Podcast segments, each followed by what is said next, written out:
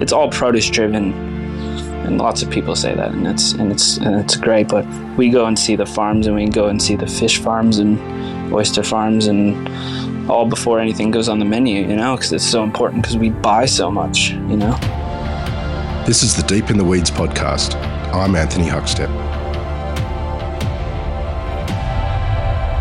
There are venues that have become entrenched in the culinary history of a city that not only speak of a sense of place, but over the decades create amazing talent that go on to add further colour to the city in their own venues.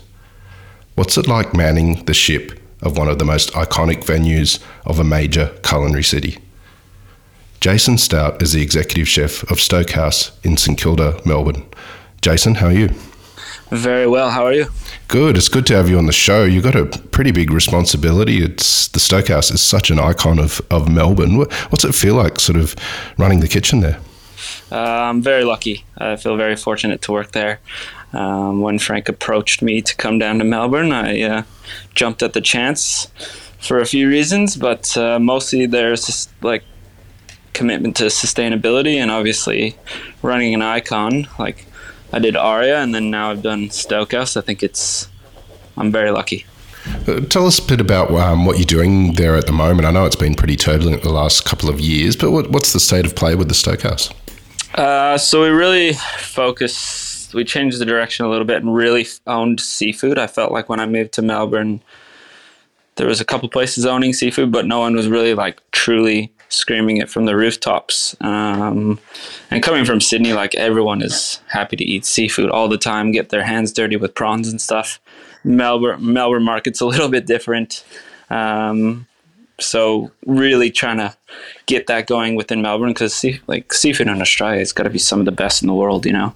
Um, so it, it's interesting you say that um, Melburnians eat seafood a bit differently. If you if you were if you were menuing in Sydney compared to to Melbourne, like what sort of seafood do you sort of have on the menu in Melbourne that um, perhaps you might not in Sydney?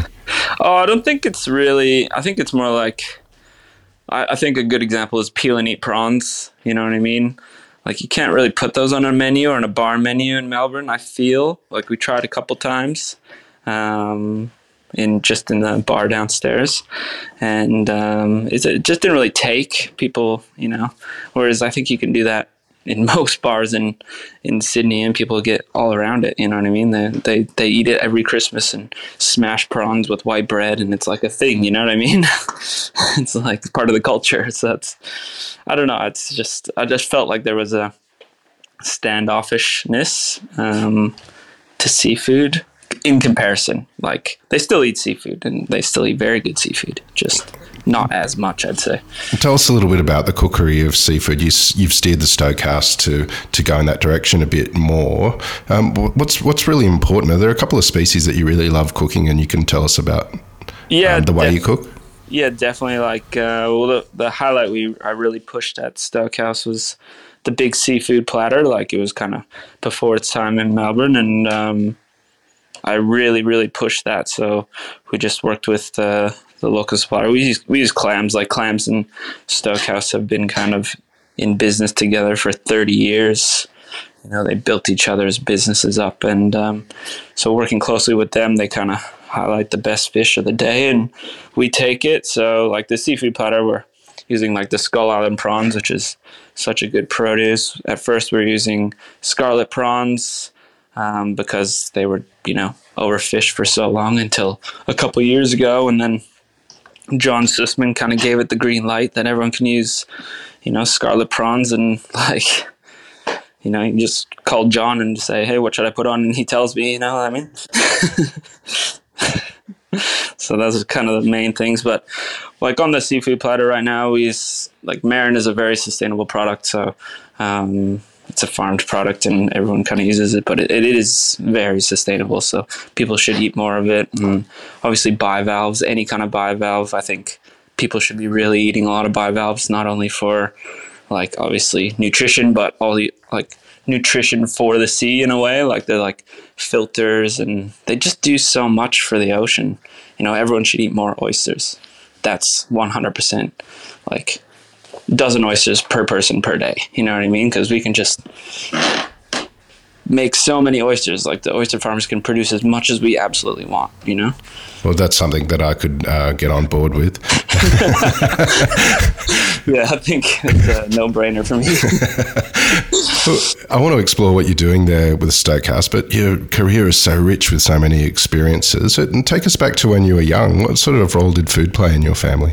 Uh, yeah, so uh, food was a big big part of our house. Um, my grandma and my mom are both really, really good cooks. Like, no, like coming from a Swedish kind of background and, and German background, um, like two, like second generation up Canadian.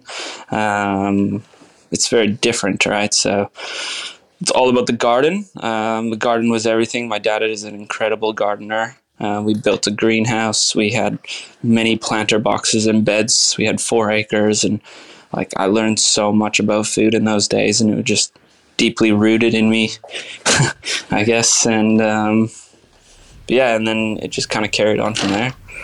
When did you first sort of start to have an interest with a potential career in in hospitality?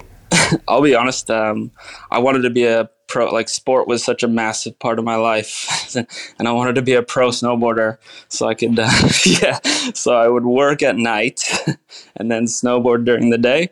So obviously like being a, like avid sports like being on teams and stuff being in a kitchen is a very similar kind of mentality and that's why i've always loved very big kitchens. Um, i've done very well in big kitchens.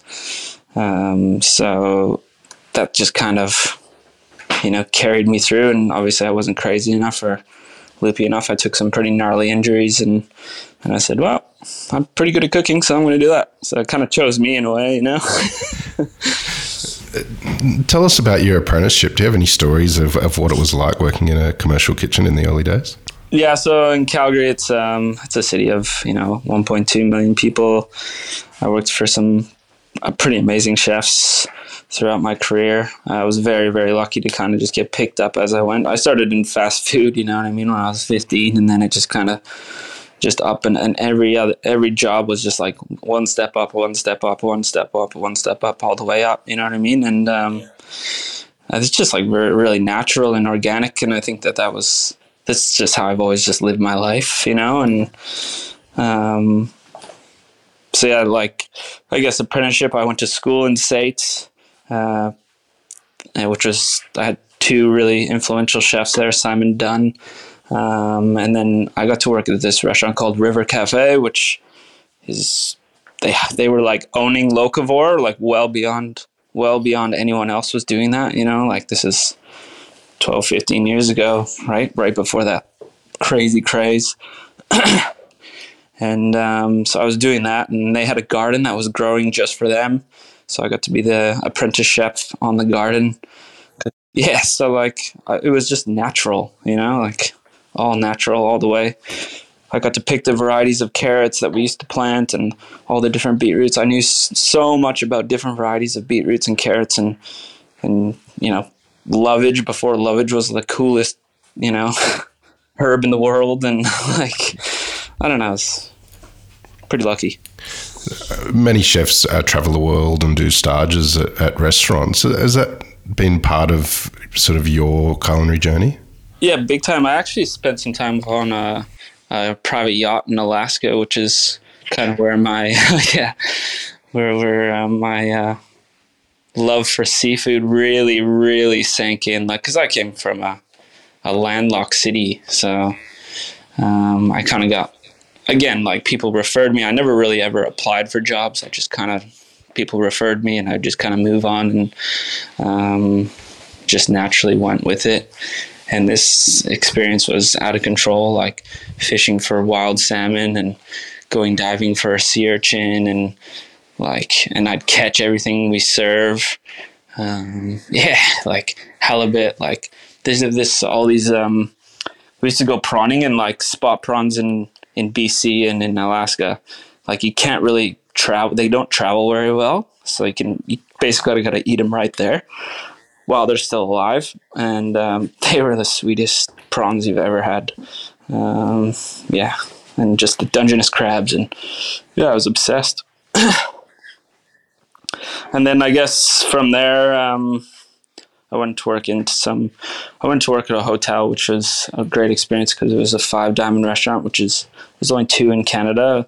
Canada doesn't have Michelin yet, um, but diamonds are kind of like the top rating. And then from there, I went. I did three years there, which was kind of during the molecular gastronomy time, um, which is so influential on so many people. I think, um, especially my generation. Um, and I didn't really take to it too much. I was more about the ingredient my whole life. Um, and then I went to 11 Madison Park for a little while, which was pretty amazing experience. They offered me a job, but because of my Canadian citizenship, it's kind of tricky to get a visa. And at those days, I didn't have much money for a maybe. So, Wow. um, yeah, so they offered me a job, and I was kind of, oh, I'm going to kind of keep working where I can make money. I had to pay off my school debts and stuff.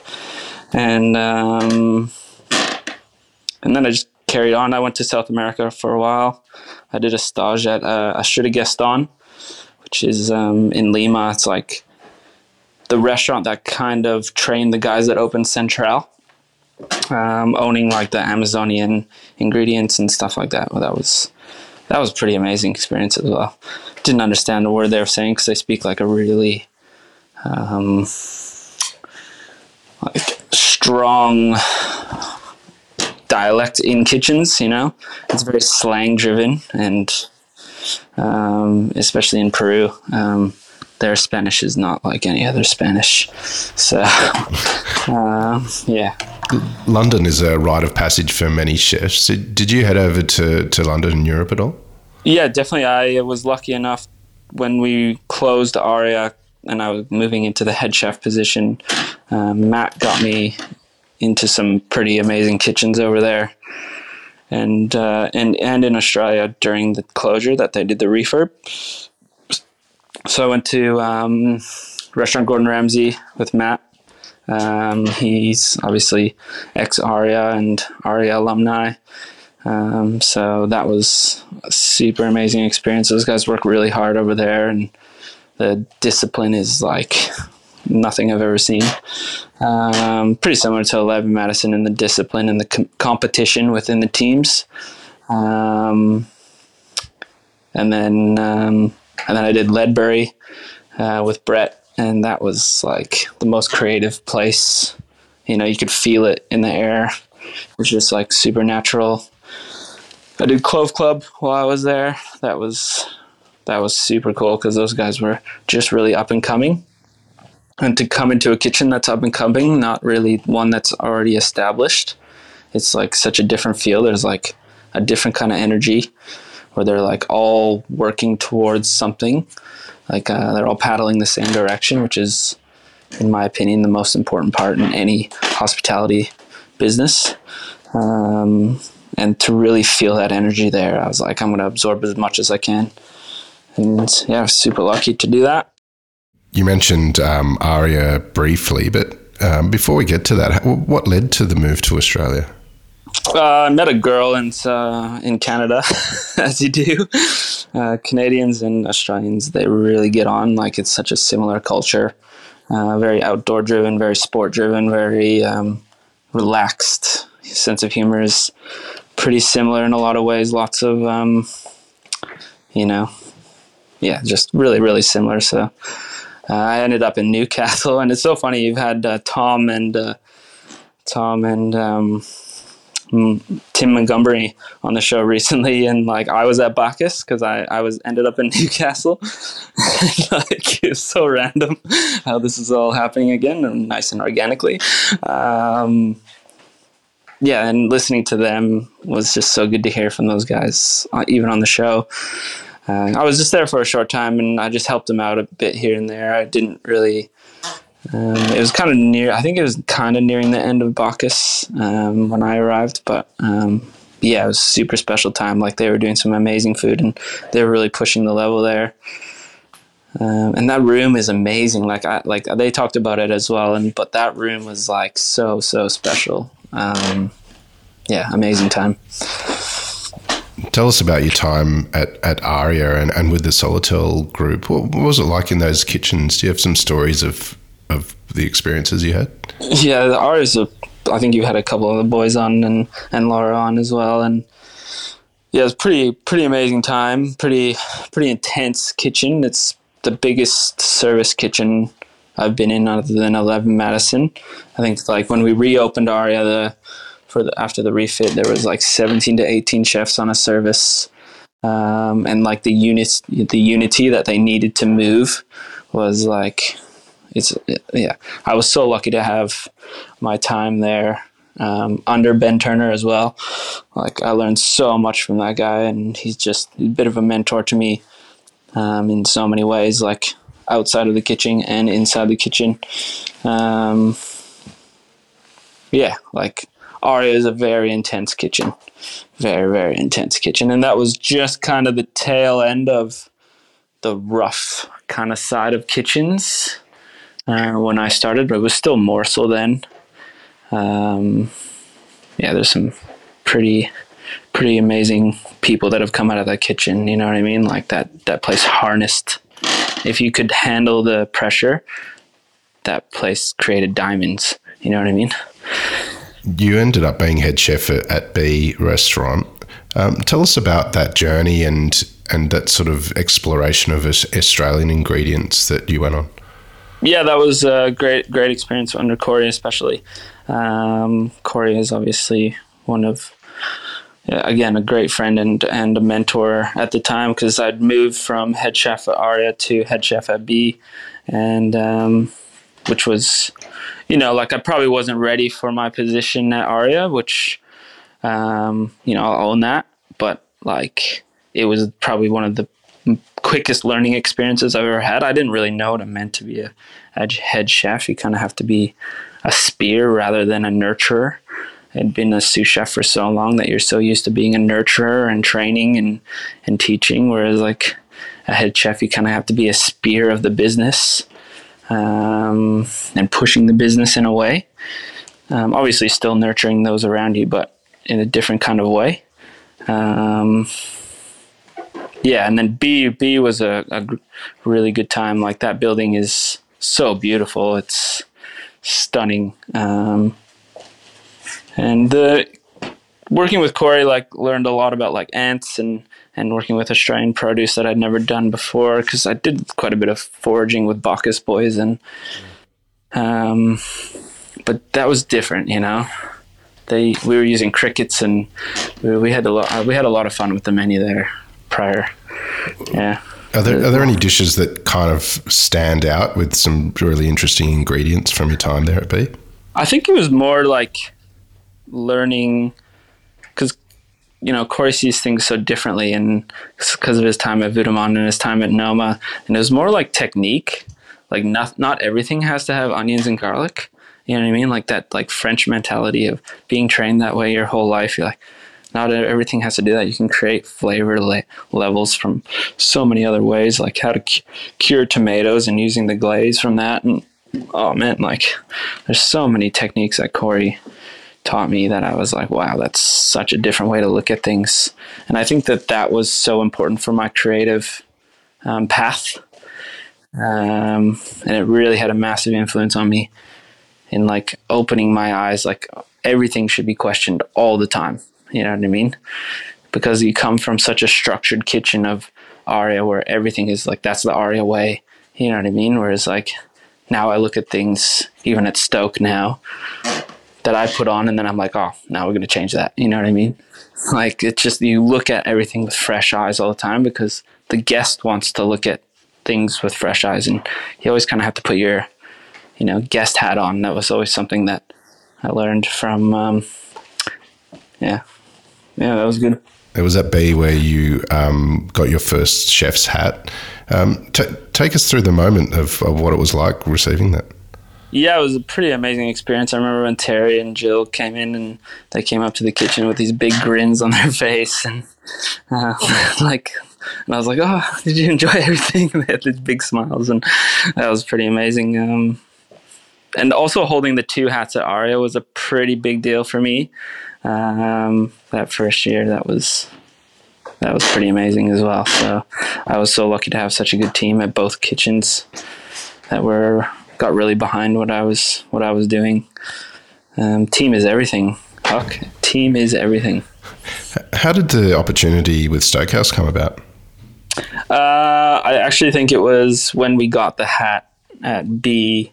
Frank read the review and then approached me um, because we'd really pulled it back at Bea, and we just we made it about the guest. You know what I mean? Um, and he was really liked that direction because the kind of market in Barangaroo is very corporate and um, there's so many towers there that you kind of have to appease that kind of guest in a way. Um, so we had to do things a bit smarter those days. Um, and then I think Frank really enjoyed that. He came, he called me. Well, he, he didn't call me, but a recruiter called me and said there's a guy who's very well known in the industry that's looking for someone to take over and set a new direction. And um, you want to meet him? And I said, yeah, like again, organically, things things happen, and um, and that was it. As soon as I met Frank, like he's, uh, I don't know if you've ever met Frank, but he's an amazing human. I've learned so much working with Frank, like so so so much. Just how to carry myself in certain situations, and yeah, he's he's an incredible human, and he's done so much for the Melbourne dining scene. I had no idea about anything about Stokehouse when I moved to Melbourne as well. So I was asking everyone, like, you, you know, you sit in a cab or you sit in an Uber and you ask, and like, oh, the Stokehouse, my uncle's sister got married there. Or everyone has a story about it. You know what I mean? Like every single person in this city has a story about Stokehouse, and and like to take on that responsibility is something special. You know. Tell us about this uh, influence that you're talking of that Frank's had, and, and the changes that you've had in yourself. What, what what's changed about your approach to what you do? I guess it's like the big thing for me when I came to Stoke House was getting buy-in, because to take on a team that's so big, um, you have to get buy-in of the team, and that's like that should be number one priority. So for example, what I did, I sat down with every key staff member on my first two weeks, uh, which is a lot of time, and I asked them 10 questions of a survey. Um, like some of these questions were, you know, what's your favorite thing about working at Stokehouse? What's your least favorite thing about working at Stokehouse? You know, if you could change one thing, what is that thing? Tell me a story, you know, and like, and taking the time and, and giving them the opportunity to tell their story to me um, I think was like, you know, such an influence. Because when I met Frank, it was like he could feel that energy. He wanted to hear what I had to say, and I was just like, oh, I want to take that and use that on the team. You know what I mean? And um, he really wanted, you know, he wants to take everyone's opinion.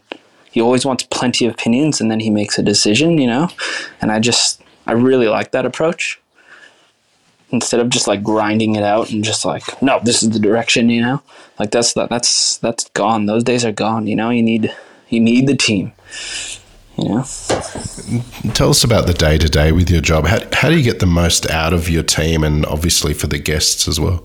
Oh, i'm really lucky to have um, i have two head chefs underneath me. So i have uh, Brendan Anderson, who runs the downstairs kitchen, and then um, who used to work in Stokehouse for a long time, and then Mark Wong, who's the head chef mm. in Stokehouse, and then we have Ash Group Pacer, who who moved down to work with me because we worked together at Aria, um, and then we have EJ, who also worked with me at Bea. So mm. there's been a few guys that kind of followed me down, and I'm very fortunate to have that.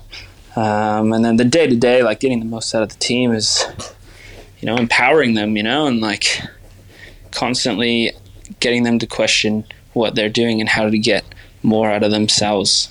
Not something, you know, gone are the days of someone like it still happens obviously, but when someone screws up, it's like, why did that happen, you know, or yeah. questioning, you know, how we could do it better or having a conversation about it or a debrief. We have lots of debriefs all the time after bad services and I think those are so important nowadays because the kind of younger generation that's coming up doesn't just want to grind out work; they want to work for a reason. you know, mm. and they want to work in in a place that like harnesses their energy as well. Does that make sense? Absolutely. Tell us about um, the creation of dishes in the Stokehouse. What, how, do, how does it work there? Does it start with you, or is it collaborative? Or do you and do you have some examples of dishes that speak of the Stokehouse? Uh, yeah, definitely. We um, a lot of things are collaborative. Like in everything we do, it has to be because um, the team is too big. If I was to put on a, for example, if I was to put on a dish that um, you know that I did and that no one was a part of, and then I would come back two days later because we, you know, everyone has days off and everyone has a good, you know, work life balance. It's not 70, 80 hours a week where I'm there every service every day. Like I come back two days later and something's changed. Rather, we do the process together, like a few times, often four or five times. We trial the dish because we are a busy restaurant. We've reduced the covers since I took over quite a bit. I used to do 220 cover services, which, you know, I'm comfortable with being at Aria and being at Bea. Um, but I thought Stokehouse is such a special place that it should be you know, a little bit more reduced. So we do 150s now and and uh, really reducing and, and adding the touches of, of plates um, and a bit more creative and a little bit more, you know, it's all produce driven. And lots of people say that, and it's and it's and it's great. But we go and see the farms, and we go and see the fish farms and oyster farms, and all before anything goes on the menu. You know, because it's so important because we buy so much. You know. Tell us a bit about those producers. Do you have one or two that you can tell us about that you've formed connections with? Yeah, plenty. Um, Romaro Farms is probably my favorite uh, garden. First time I went out there and I met Oliver. He's he's ex hospitality and he worked for Andrew McConnell for a long time, I think. And as soon as I met him, it was like clicked. Um, and I obviously started the dream of we exclusively want things grown for us, you know, and like all of that kind of stuff. But uh, working with Oliver is amazing, and then Chloe at Somerset Farms, uh, her produce is so um, natural and and beautiful. Um, and then we have obviously Aquna Murray cod, which we, we champion. It's a very sustainable fish and a, a farmed fish. Um, we always try to have you know one farm fish on the menu and then one wild fish, depending on what's sustainable and what's catchable or what's running or what have you. That kind of those are the most important.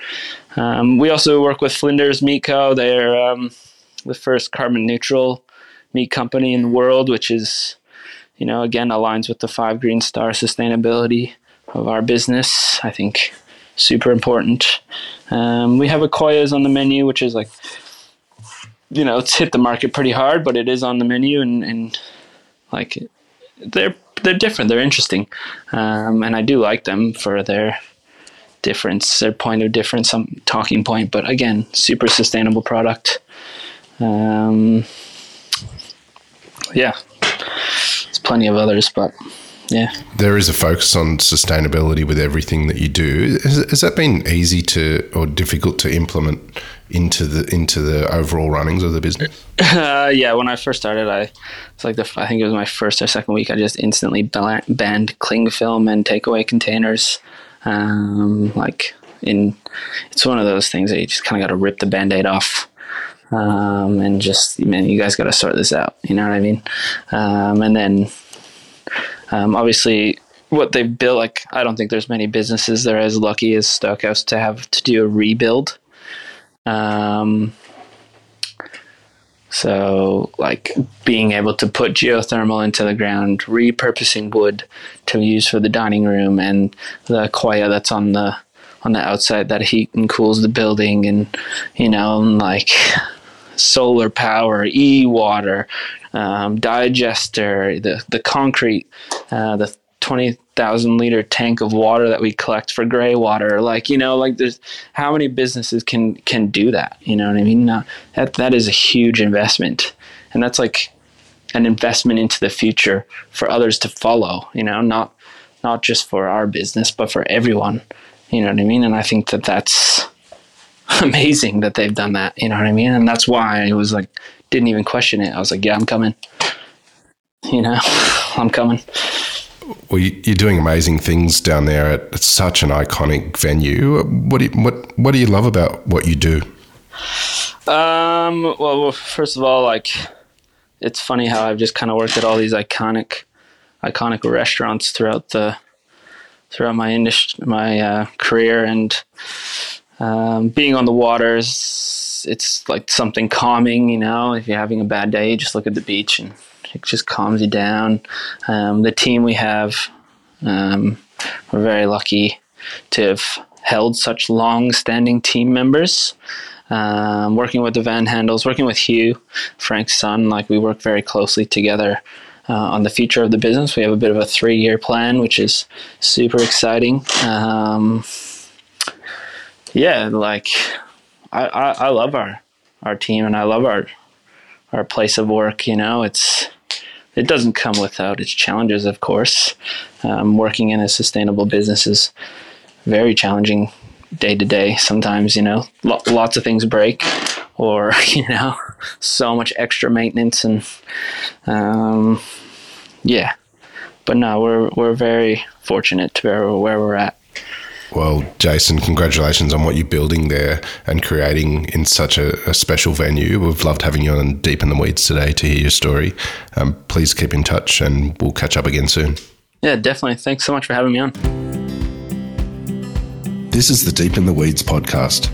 I'm Anthony Huckstep Stay tuned as we take a deep dive into the lives of the incredible people who ply their trade in the food and hospitality sector. Special thanks to executive producer Rob Locke for making this all happen.